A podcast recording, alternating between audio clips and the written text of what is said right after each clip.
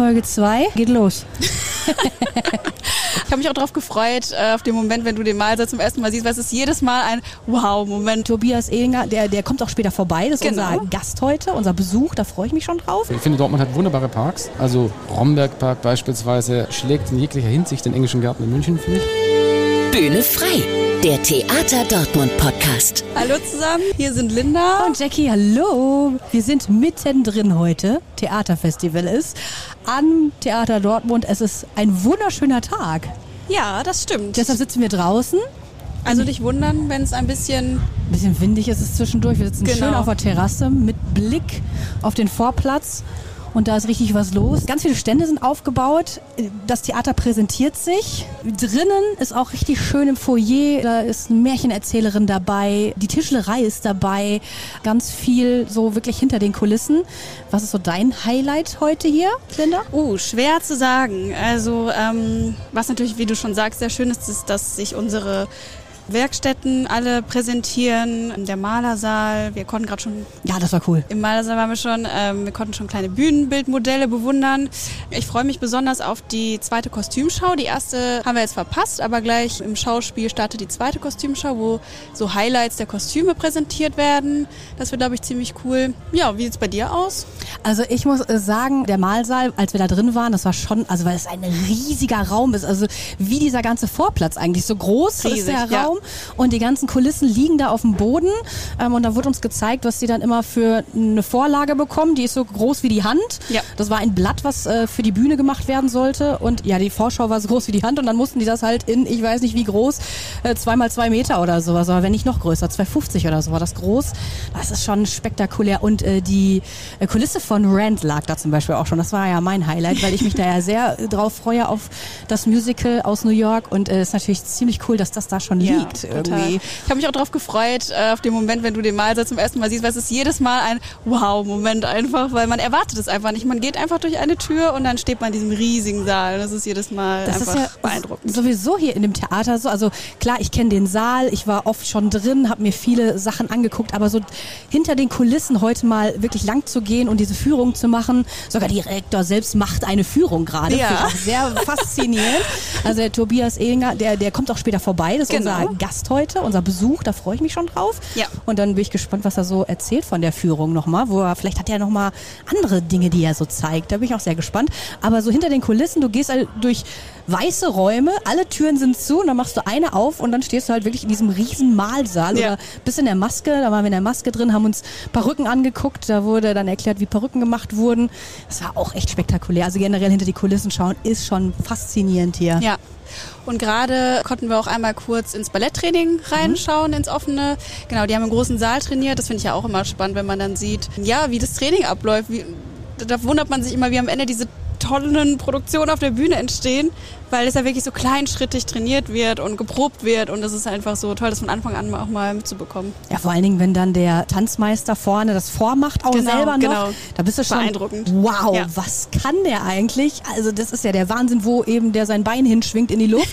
da denkst du dir, huh, und dann hält er das ja natürlich auch noch, ich ja. weiß nicht, zehn Sekunden oder sowas. Dann macht er eben seine Figürchen vor, sagt hier, mach das, das, das, das, das. Ja. Dann fängt die Musik an, natürlich auch Live-Musik am Klavier, das gehört sich ja beim Ballett so.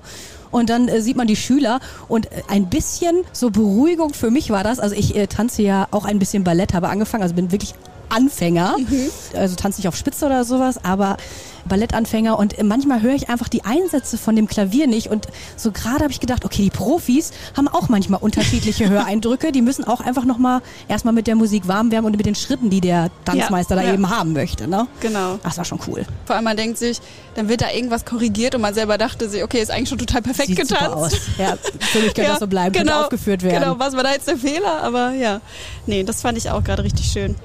Ja, ansonsten, wie gerade gesagt, wir sitzen hier auf der Terrasse und schauen quasi aufs Theaterfest, auf den Opernvorplatz.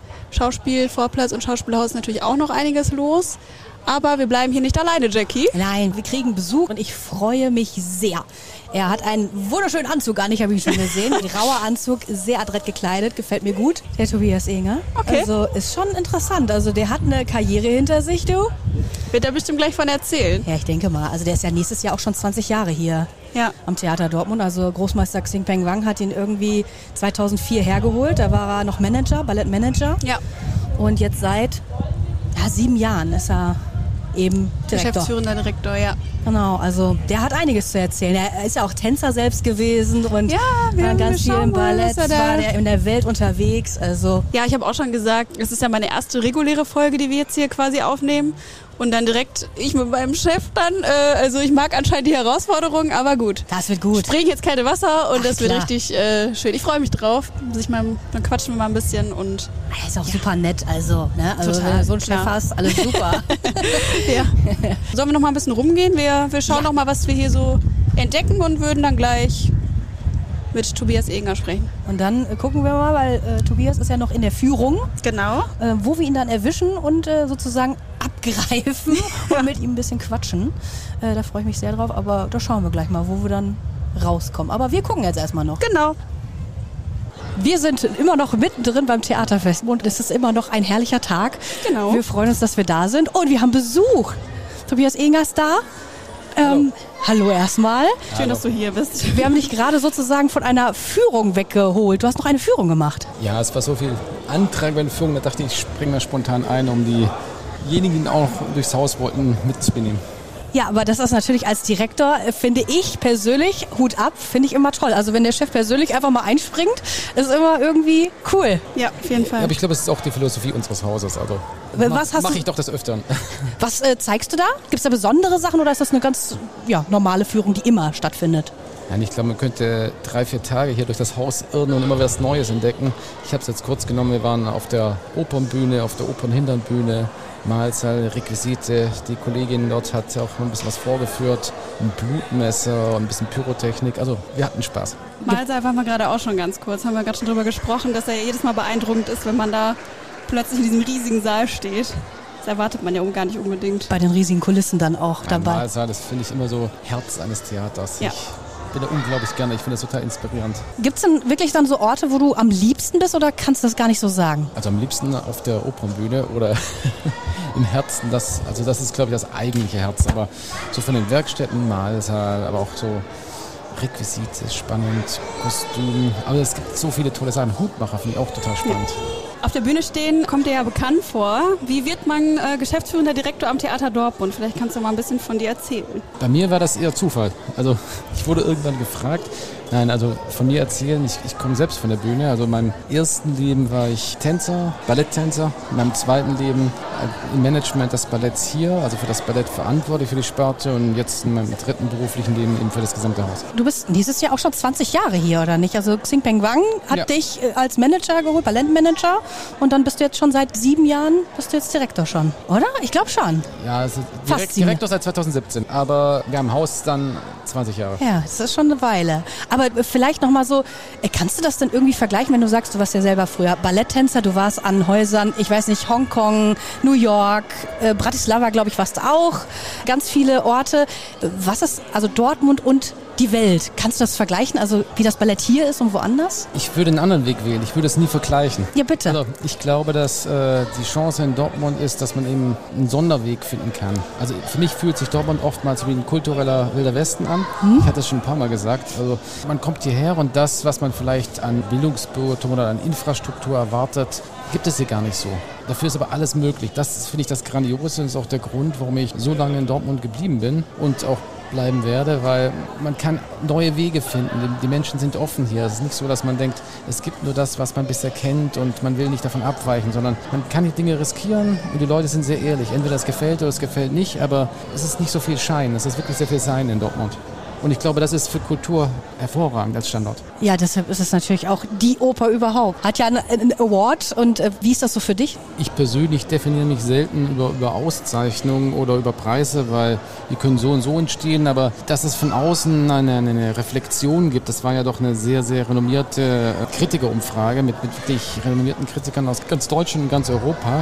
Und wenn man dann so ein Feedback bekommt von außen, ja, wir finden in Dortmund ist das Opernhaus des Jahres, nicht in Wien, nicht in Zürich, nicht in Berlin, nicht in München, dann ist es ein ganz tolles Feedback. Mut zu haben und zu sagen, gerade in Dortmund kann etwas entstehen, was vielleicht sonst nicht entsteht. Man ja. kann hier Neues fragen, Unbekanntes machen. Genau, aber auch diese Spielzeit erwartet uns ja einiges. Hast du irgendwas, worauf du dich am meisten freust? Gibt es irgendwelche Highlights für dich in dieser kommenden Spielzeit, die wir quasi heute eröffnen? Ich glaube, Highlight zu definieren ist genauso schwer. ja. ähm, Haben wir uns gedacht, aber ja. wir wollen es trotzdem versuchen.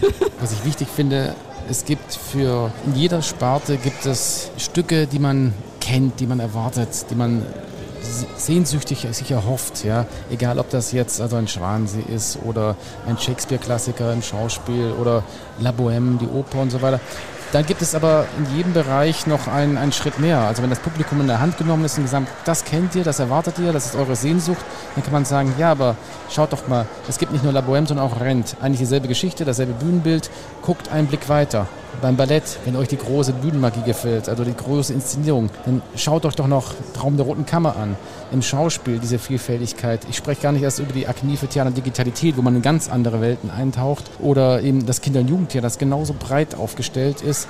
Oder die Philharmoniker, die jetzt mit Filmmusik beginnen und dann weiter, weiter, weiterführen zu anderen Bereichen. Ich glaube, das ist das Spannende. Und was das Highlight ist, das ist immer abhängig von, von der eigenen Biografie finde ich. Aber hast du was, worauf du dich vielleicht doch am meisten freust, dich reinzusetzen, dir das anzugucken? Also ich werde mir versuchen, alles anzuschauen mhm. und ich freue mich einfach auf das, was immer als nächstes kommt. Mhm. Ja, ja. Ja, genau, da warten wir auch schon drauf. Wir sind schon sehr gespannt. Aber auch auf genau. Rent natürlich, wirklich den Vergleich dann auch zu haben.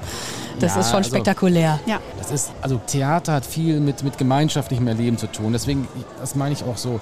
Es kommt immer darauf an, auch mit, mit wem man gemeinsam jetzt dort ist. Also was sich ergibt und keine Vorstellung ist wie die nächste. Also das ist auch sehr viel, was sich entwickelt. Und ich glaube, das ist das Wichtige und macht auch den großen Unterschied aus zwischen dem, was man als, Kunst dann von, von der Retorte bekommt oder auf YouTube oder so. Also es ist einfach ein ganz großer Unterschied, ob man zu Hause alleine sieht und sich etwas anguckt oder das gemeinschaftlich erlebt und live erlebt. Ja, Jackie, ich finde, dazu passt eigentlich unsere eine Kategorie ganz gut. Hätte ich Wir auch haben jetzt uns gesagt. Ja in der zweiten Staffel drei Kategorien überlegt in jeder Folge.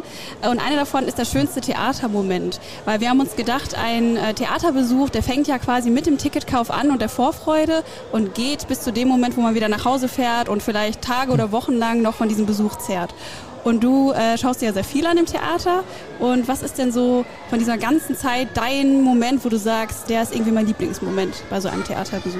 Generell danach. Also wenn man, wenn man aus einer Vorstellung geht und denkt, das hat irgendwas mit mir gemacht, das, das hat mich inspiriert oder auch vielleicht geärgert oder aufgewühlt und man geht so total inspiriert nach Hause und denkt darüber nach, kommt ins Gespräch. Ich glaube, das ist das Schönste. Und ein, für mich als, als Kulturschaffender war einer der schönsten Momente, wo man mich nach, nach, nach verschiedenen Programmen, habe ich einen Anruf bekommen, nach, nach einem Teilhabeprojekt, wo ein junger Türke mich angerufen hat und gesagt hat, hey Alter, kannst du mal für, für meine ganze Familie ein paar Tickets klar machen? Das müssen die unbedingt sehen. Das war für mich einer der schönsten Momente, weil das jemand war, der kulturell davor überhaupt nichts mit anfangen konnte. Und das war ein Projekt mit einer, mit einer Hauptschule damals und danach also haben wir von dort ein sehr, sehr treues Stammpublikum erhalten. Sehr, schön. sehr schöner Moment auf ja. jeden Fall.